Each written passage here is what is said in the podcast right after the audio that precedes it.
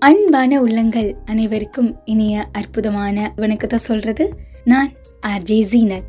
கேட்டுட்டு இருக்கீங்க பாமன் நேசக்கரங்கள் அறக்கட்டளையின் கடல் ஓசிஎஃப்எம் தொண்ணூறு புள்ளி நான்குல அலைப்பாயுதே. இன்னைக்கு குழந்தைங்க கிட்ட பேசுறது எப்படிங்கிறத பத்தி தான் தெரிஞ்சுக்க போறோம். ஆமா கதைக்குள்ள போவோமா? என் குழந்தை நான் சொல்றது கேட்கறதே இல்லைங்க. அப்படின்னு நீங்க சொன்னீங்கன்னா உங்க குழந்தைங்க கிட்ட உங்களுக்கு சரியா சொல்ல தெரிலன்னு அர்த்தம். அதுக்காக குழந்தைய குறை சொல்லாதீங்க.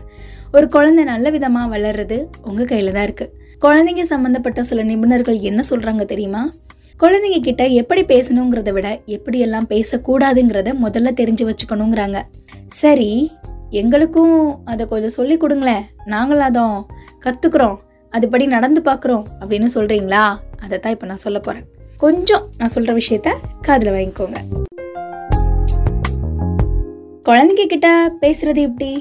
எப்படி பேசினா அவங்க ஏற்றுப்பாங்க அதுக்குன்னு சில நிபுணர்கள் என்னமோ சொன்னாங்கன்னு சொன்னீங்களே அது என்ன? அப்படின்னு கேட்குறீங்களா அதை தான் இப்போ நான் உங்கள் கூட பகிர்ந்துக்க போகிறேன் குழந்தைங்க கிட்ட எப்படி நம்ம நடந்துக்கிறது?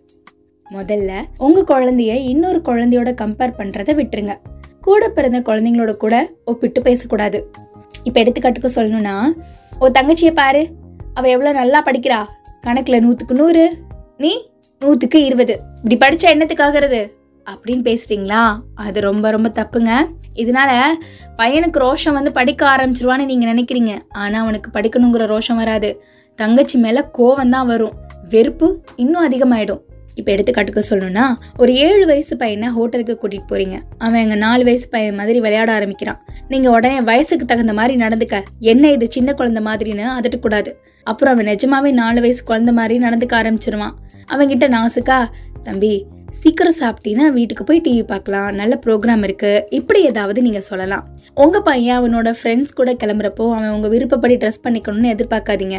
உங்கள் கூட வர்றப்ப வேணும்னா உங்கள் விருப்பத்தை அவங்ககிட்ட சொல்லுங்கள் ஒரு குழந்தைய பார்த்து நீ சோம்பேறினும் சொல்லிடக்கூடாது. நீ மகா புத்திசாலினும் அவனுக்கு ஒரு முத்திர குத்தரக்கூடாது. அவன் அப்படியே நினைக்க ஆரம்பிச்சிருவான். நீ மகா புத்திசாலி இந்த பரீட்சை உனக்கு ஈஸியாக தான் இருக்கும். ஊதி தள்ளிடுவேன்னு சொல்றத விட நீ நல்லா படிச்சிருக்க நல்ல விதமா எழுதுவேன்னு எனக்கு தெரியும்னு சொல்லணும். ஒரு ரோடை கிராஸ் பண்ணணும்.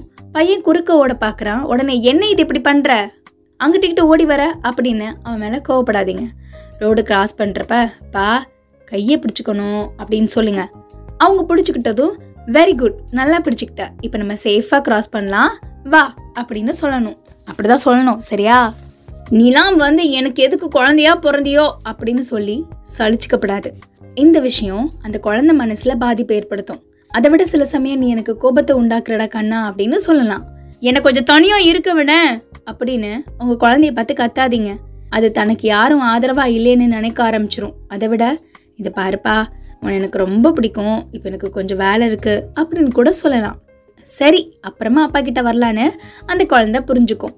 குழந்தைய பார்த்தா ஷட்டப் வாயு மூடு அப்படின்னு கத்தாதீங்க. தன்னோட கருத்தை பத்தி நீங்க கவலைப்படலைன்னு அந்த குழந்தை நினைச்சுக்கிறோம். ஓகேவா இன்றைக்கி நம்மளோட நிகழ்ச்சியில் எதை பற்றி பேசிகிட்ருக்கோம் இருக்கோம் அப்படின்னு பார்த்தீங்கன்னா குழந்தைங்க நம்ம எப்படி பேசணும் அப்படிங்கிறத பற்றி தான். இவ்வளோ நேரம் சில விஷயங்கள்லாம் நான் சொல்லியிருப்பேன். இன்னமும் நம்ம கொஞ்சம் கவனிக்க வேண்டிய விஷயங்கள் இருக்குது அது என்ன அப்படிங்கிறத இப்போ நான் சொல்கிறேன் குழந்தைங்ககிட்ட போய் இந்த பார் இதை செய் இல்லைன்னா அப்படின்னு அர்த்தம் இல்லாமல் பயமுறுத்தாதீங்க.